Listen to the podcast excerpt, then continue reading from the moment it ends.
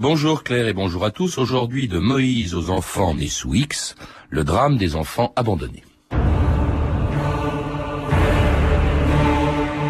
Je suis un enfant abandonné, sans guide, sans famille et sans fortune, au milieu du dangereux océan du monde.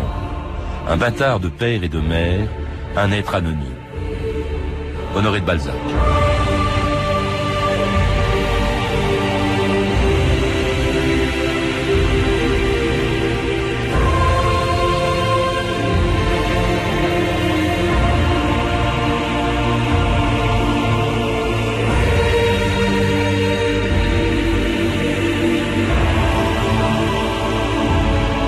2000 ans d'histoire.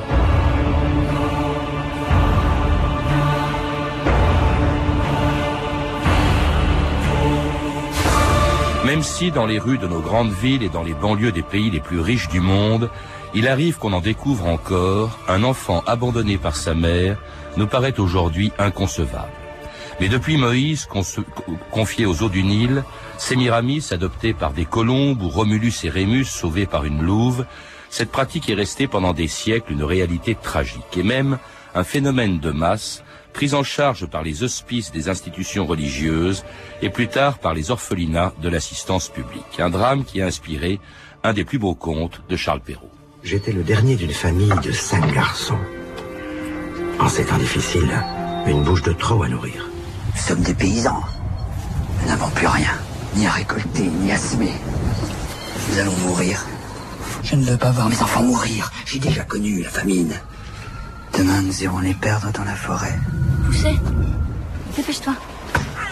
Nous partons en forêt. Nous allons faire des fagots. Allez, en route.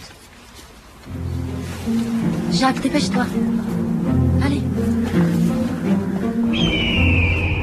Le brouillard va simplifier les choses. C'est le moment.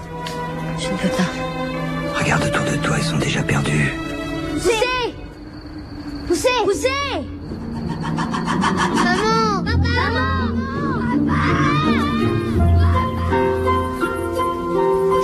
Bonjour. Bonjour. Alors c'était l'histoire du plus célèbre des enfants abandonnés, ce petit poussé dont l'histoire a fait pleurer des générations de lecteurs, même si l'on sait qu'il s'agit d'un conte, car il s'inspire d'un drame bien réel et qui a duré pendant des siècles, celui des enfants abandonnés. Au début de votre livre, Ni père ni mère, qui est l'histoire des enfants de l'assistance publique sous la Troisième République, vous rappelez que l'abandon d'enfants, c'était déjà une pratique très courante dans l'Antiquité. Alors vous l'avez précisé vous-même au début, euh, depuis depuis 5000 ans, euh, toutes les grandes civilisations se sont choisies un héros fondateur qui a la particularité euh, d'être né de travers, si je puis dire, d'avoir été abandonné.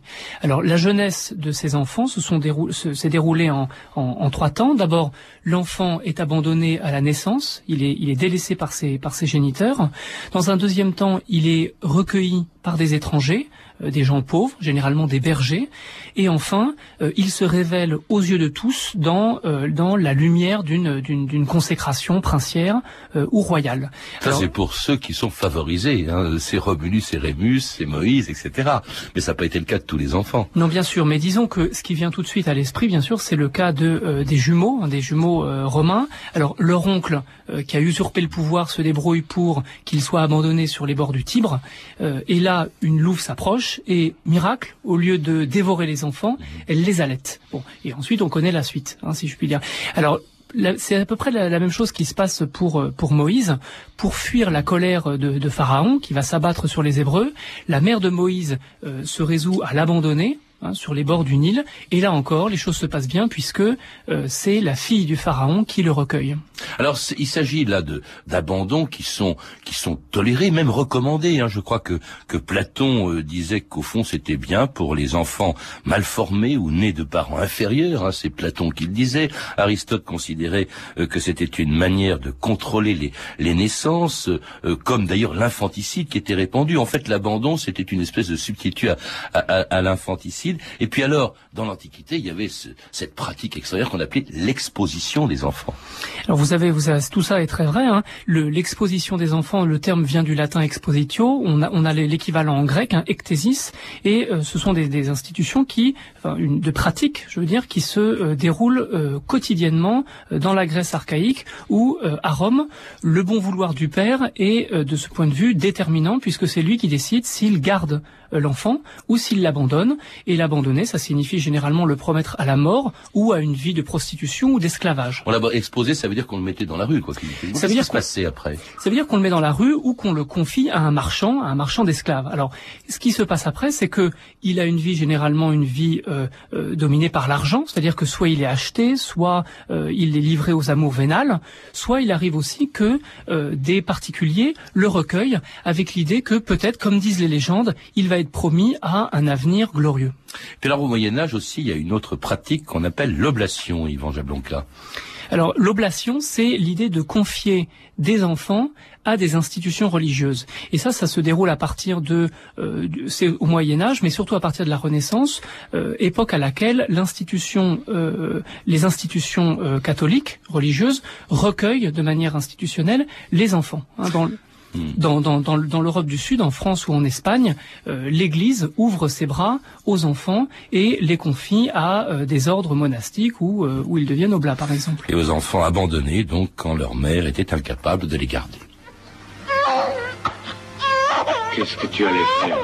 Je suis seule, je ne travaille pas, je, ne sais pas qui est son père. c'est un enfant de Dieu. J'aime mieux qu'elle meure loin de moi. Reviens il y a déjà deux heures que la femme l'a posé.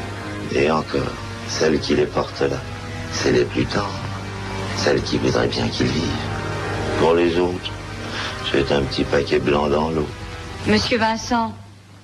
J'ai sauvé cet enfant ce soir, mais il en meurt, trois ou quatre. Chaque nuit, au porche de chaque église. Dieu veut qu'il meure. Ce sont les enfants du péché. Monsieur Vincent, pour recueillir ces enfants, il y a une institution, la couche. Elle paie des nourrices pour les élever, vous ne le savez pas? Je ne sais pas ce qui a été fait pour les enfants perdus. Je sais seulement que si je n'ai pas suivi cette femme ce soir, cet enfant serait couché dans une auge à la porte de l'église. Qui serait mort maintenant. Et c'était un extrait du film Monsieur Vincent, Saint Vincent de Paul recueillant ce qu'on appelait pendant des siècles un enfant du péché. Les naissances illégitimes, Yvan Jablonka, c'était une des causes principales de l'abandon des enfants. Il y avait trois causes. La première, c'est la misère, et c'est celle que retient le conte du petit pousset qu'on a entendu tout à l'heure. Euh, la deuxième, c'est bien sûr l'illégitimité, parce que dans les grandes villes au XVIe jusqu'au XVIIIe siècle, ce sont 10 à 15% des enfants qui naissent hors mariage. Et le fait d'être privé de père, c'est quelque chose de, euh, de rédhibitoire et qui promet généralement l'enfant à une vie euh, d'abandon et d'humiliation. Tant il est vrai que la vie en famille est non seulement la norme, mais la valeur suprême. Et, la, et la, dernière, la dernière cause, hein, qui est très importante bien sûr, bien qu'elle soit évidente, c'est qu'il n'y a pas de contraception, ou du moins celle-ci est euh, techniquement défaillante. Ce qui explique que des parents qui veulent limiter leur naissance ont recours à l'avortement et à l'infanticide, mais ceux-ci sont risqués et condamnés, ou enfin une solution qui est sans frais, l'abandon.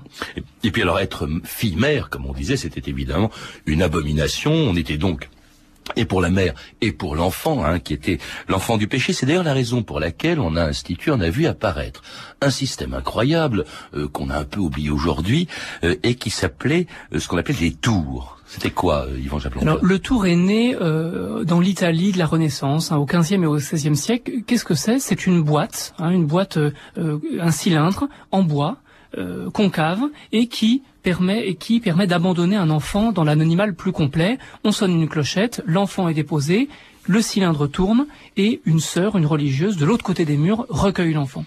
Et ça a duré longtemps. Je crois qu'en France, ça a disparu en 1904. Je sais plus ça, ça a disparu de manière très très tardive en France. hein. toute, toute l'époque moderne et contemporaine est dominée par cette institution du tour, qui est quelque chose d'assez glaçant quand on y réfléchit. Et qui a été pourtant euh, euh encensé. Je, je, pense à un écrivain qui était Lamartine et qui disait une merveilleuse invention de la charité chrétienne, tout simplement parce que ça empêchait justement le recours à l'infanticide ou à l'avortement. Ça empêchait donc le crime contre enfants, et ça c'était quelque chose de capital, surtout dans un contexte patriotique d'angoisse démographique comme au XIXe siècle, mais euh, ça permettait aussi de donner à l'enfant un deuxième départ. Hein, il y a une espèce de mythologie de l'anonymat. Euh, l'enfant qui a été recueilli dans un tour, eh bien, on lui donne une deuxième naissance, un deuxième départ, pour qu'il mène une vie qui ne soit plus euh, dominée par le péché, le préjugé, l'humiliation. Même Rousseau, hein, qui était qui avait qui était connu pour avoir abandonné ses enfants, disait en livrant mes enfants à l'éducation publique, faute de pouvoir les élever moi-même, je crus faire un acte de citoyen et de père.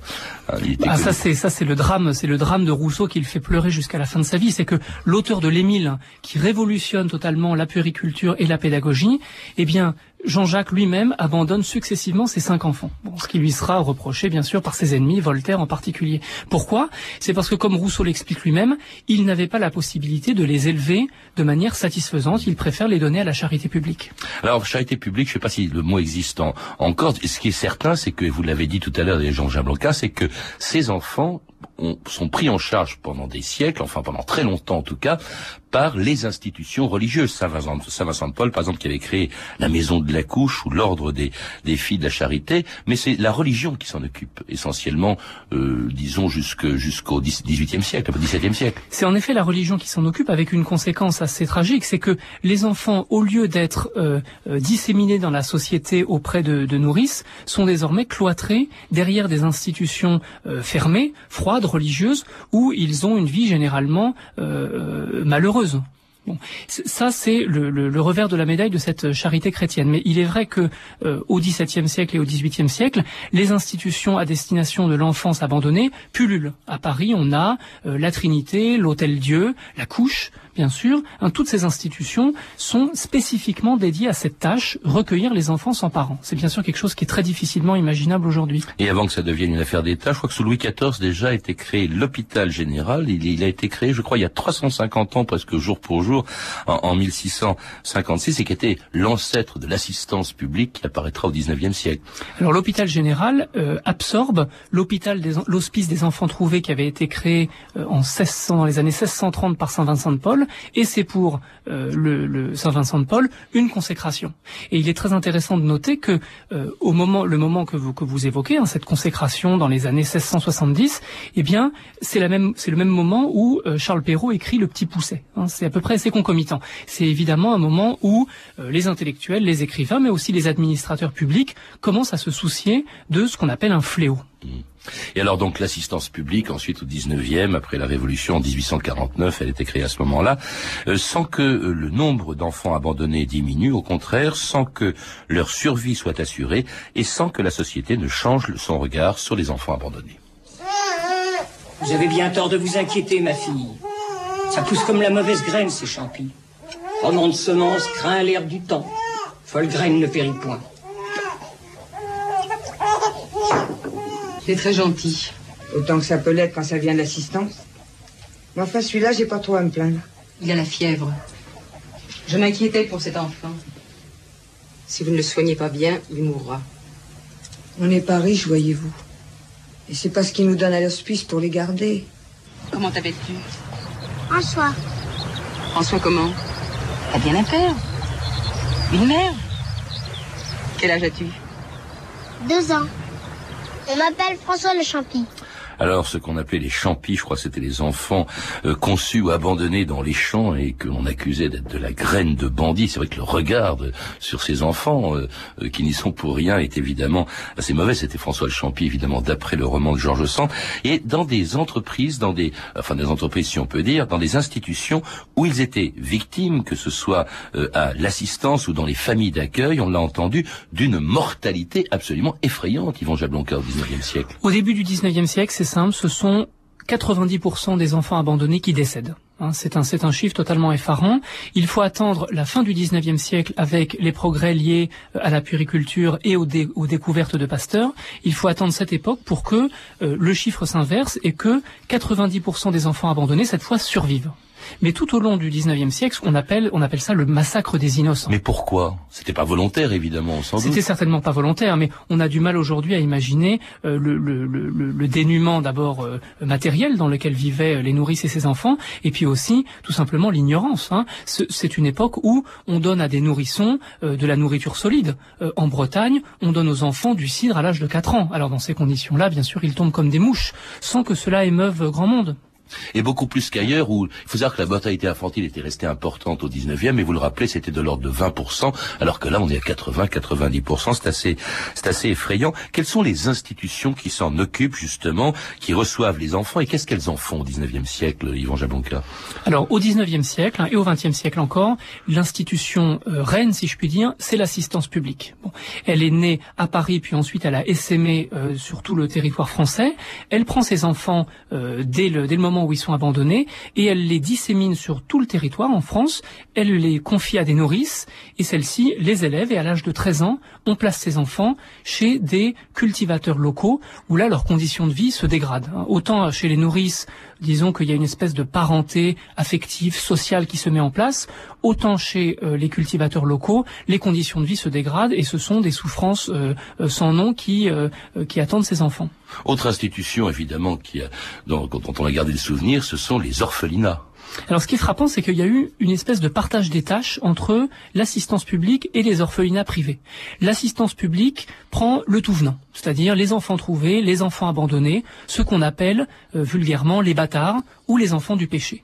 Les orphelinats, eux, euh, sont un petit peu plus, euh, comment dire, sont un petit peu plus exigeants. Ils ne prennent que précisément les orphelins, ceux qui sont légitimes, dont on connaît les parents.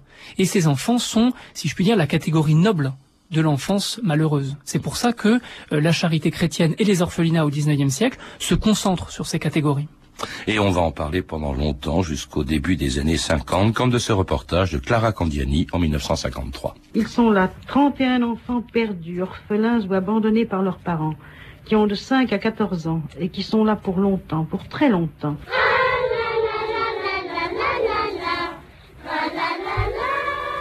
Dans le pré, en chantant, il faisait la ronde, ces gosses perdus, ces gosses abandonnés. Jean, 6 ans, et sa sœur Christiane, 8 ans, qui un jour sont rentrés de la maternelle et n'ont pas retrouvé leur mère partie avec un homme, qui le lendemain ont trouvé pendu à l'espagnolette de la chambre leur père, qui ne pouvait pas supporter l'abandon de sa femme. Seulement Jean, huit jours plus tard, il a essayé un jour de se pendre. Sans maman, il valait mieux imiter papa et s'en aller un bon coup. C'est sa petite sœur qui l'a trouvé. Il a dépendu à temps. On l'a ranimé et il a échoué avec elle à la clé des champs. La petite blonde aux yeux verts, elle vient d'arriver. Sa mère se prostituait devant elle, dans le même lit, à côté de cet enfant de sept ans. Bernard, lui, sa mère s'est remariée quand il avait quatre ans. À l'assistante qui venait le placer, la mère a dit Faites-en ce que vous voulez, je vous le donne. Et Serge et tant d'autres. Ils sont là, 31 enfants perdus, orphelins ou abandonnés par leurs parents, et pourtant joyeux de vivre, parce qu'ils sont à Montjadou et que pour eux, la clé des champs, c'est le paradis sur terre. On suit le mur de l'hôpital, on passe le pont sur la rivière, on tourne au coin du vieux cimetière pour suivre un peu le vieux canal. Puis vers 5 heures, on rentrera, suivant d'autres murs, d'autres grilles, en passant par l'école des filles jusqu'au mur de l'orphelinat.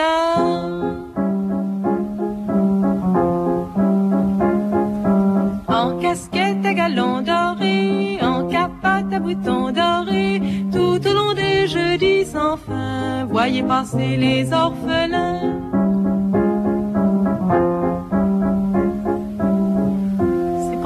J'ai gagné la médaille de la bonne conduite. J'aime pas manger la soupe gratuite, moi j'aime mieux dormir dans les prés. J'aurais pas mon certificat, paraît que je suis de la mauvaise graine parce qu'un jour j'écris je t'aime sur les murs de l'orphelinat. En casquette à galon doré, en capote à boutons dorés, tout au long des jeudis sans fin, voyez passer les orphelins.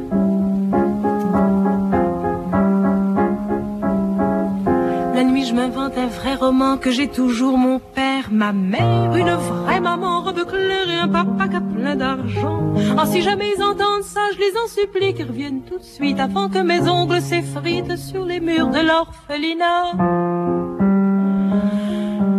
En casquette à galon doré, en capote à boutons dorés, tout au long des jeudis sans fin, voyez passer les orphelins.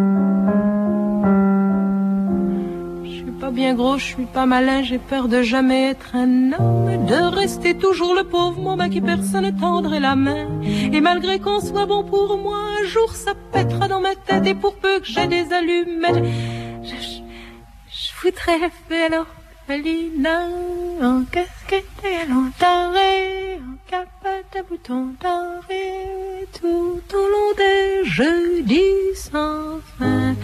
Voyez passer les orphelins.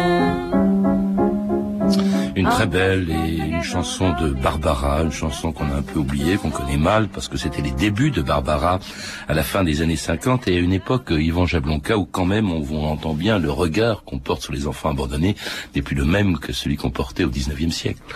Aujourd'hui, et il y a encore, euh, il y a, au, au, milieu du XXe siècle, l'enfant abandonné, c'est la victime c'est euh, celui qu'on plaint.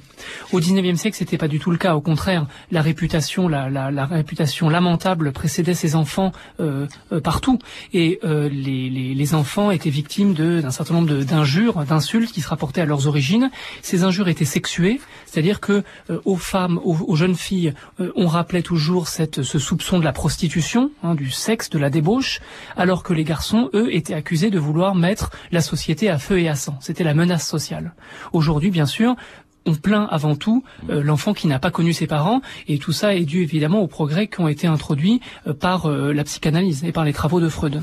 Et les enfants qui eux-mêmes éprouvent, vous le dites, ou ont éprouvé longtemps une espèce de culpabilité, c'est-à-dire que c'est un double drame. Il n'y a pas de parents et en plus il y a déjà les reproches que leur faisait la société au 19e et cette espèce de, de, de, de culpabilisation quelque chose qu'ils ont, même si on, on considère qu'ils sont des victimes. Il y a une phrase qui me paraît très, très frappante, c'est celle d'Alexis Danan, qui est un journaliste philanthrope des années 30 et qui dit l'expression complexe d'infériorité, il aurait fallu les inventer pour eux.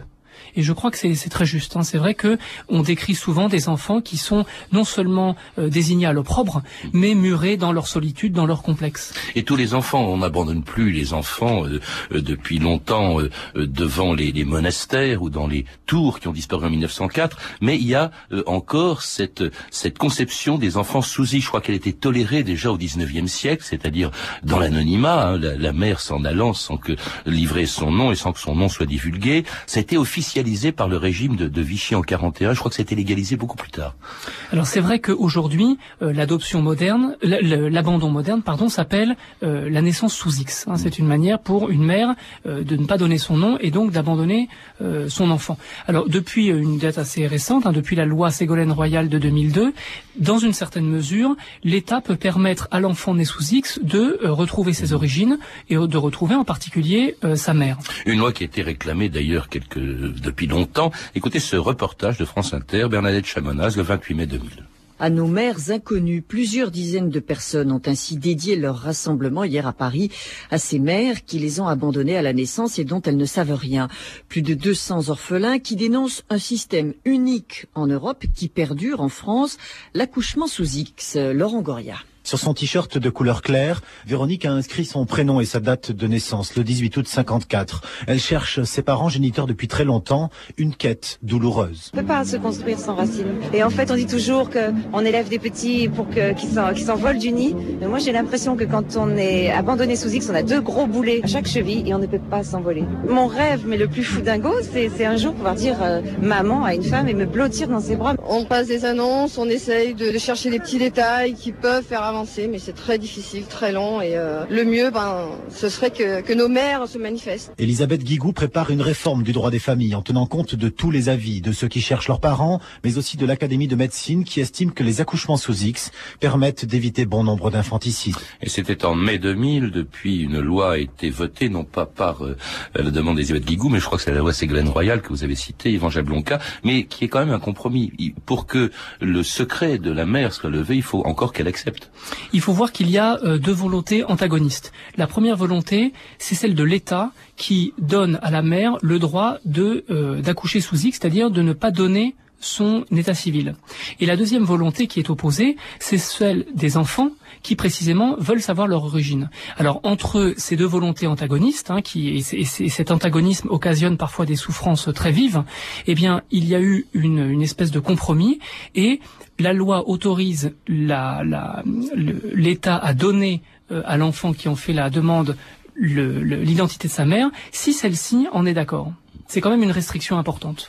Et cela à une époque où les enfants abandonnés sont de plus en plus rares. Vous dites euh, qu'il n'y a plus que 3000 pupilles, je crois, en France au début du 21e siècle. En France, comment expliquer cette diminution des abandons? Il y a toute une, évidemment toute une série de raisons. Euh, oui, il y a eu toute une série de un, faisceau de causes qui, qui, qui convergent pour euh, que l'abandon euh, disparaisse totalement. Alors parmi ces causes, on peut souligner bien sûr le, la, la, légalisation de l'avortement et de la contraception.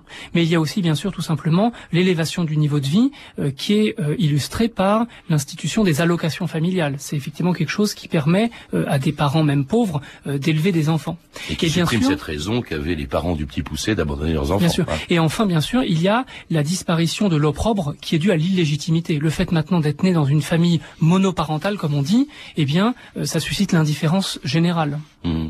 Et puis alors, euh, il y a aussi le fait que la plupart des enfants abandonnés, euh, soit parce qu'ils sont nés sous X ou abandonnés tout court, sont immédiatement adoptés. Et d'ailleurs, ça prouve qu'il y a si peu d'enfants abandonnés que les adoptions, euh, pour les adoptions, on a de plus en plus recours à, à l'étranger, où là encore, en revanche, a subsisté le phénomène des enfants abandonnés. Ce qui n'existe plus dans les pays riches, c'est encore monnaie courante dans les pays pauvres, Yvan Il faut pas l'oublier. C'est la même chose pour le travail des enfants. Le travail des enfants a disparu euh, en Europe, mais pas dans le reste du monde. Et eh bien, c'est la même chose pour euh, les abandons. Hein, les abandons sont monnaie courante, que ce soit en Europe de l'Est ou euh, en Amérique du Sud. Et de fait, les couples sans enfants ou stériles, par exemple, font appel désormais à des orphelinats à l'étranger. Alors qu'il y a encore 50 ans ou 100 ans, c'était dans les villes de France que les parents faisaient appel. Merci, Evangèle Blanca. Je rappelle, pour en savoir plus, que vous êtes l'auteur d'un livre, Ni père ni mère, histoire des enfants de l'assistance publique. Mais il s'agit de la période uniquement de la Troisième République, alors qu'avec vous, on a vu euh, tout ça depuis Moïse. Un livre qui vient de paraître aux éditions du Seuil. Vous avez pu entendre des extraits euh, des films Le Petit Poussé d'Olivier Dahan, disponible en DVD chez Universal, Monsieur Vincent de Maurice Coche, disponible en DVD chez Studio Canal, ainsi que du téléfilm François Le Champy de Lazare Iglesias avec Marie Dubois et Patrick Rénal. La question du jour pour gagner la collection complète en 20 volumes de l'histoire universelle éditée par le Figaro. Jouez avec nous donc en répondant à cette question. En quelle année a été créée l'administration générale de l'assistance publique de Paris? 1809, 1829 ou 1849. Je répète, en quelle année a été créée l'administration générale de l'assistance publique de Paris? 1809, 1829, 1849. Pour jouer, appelez le 32 30, 34 centimes d'euros et donnez votre réponse en suivant les instructions qui vous seront données. Le 32 30 où vous pouvez également retrouver tous les renseignements concernant cette émission. C'était 2000 ans d'histoire. Merci à Patrick Henry, Sophie Morino, Claire Tesser, Claire Destacan, Mathieu Ménossi, Amélie Briand le Jeune et à notre réalisatrice Anne Kobilac.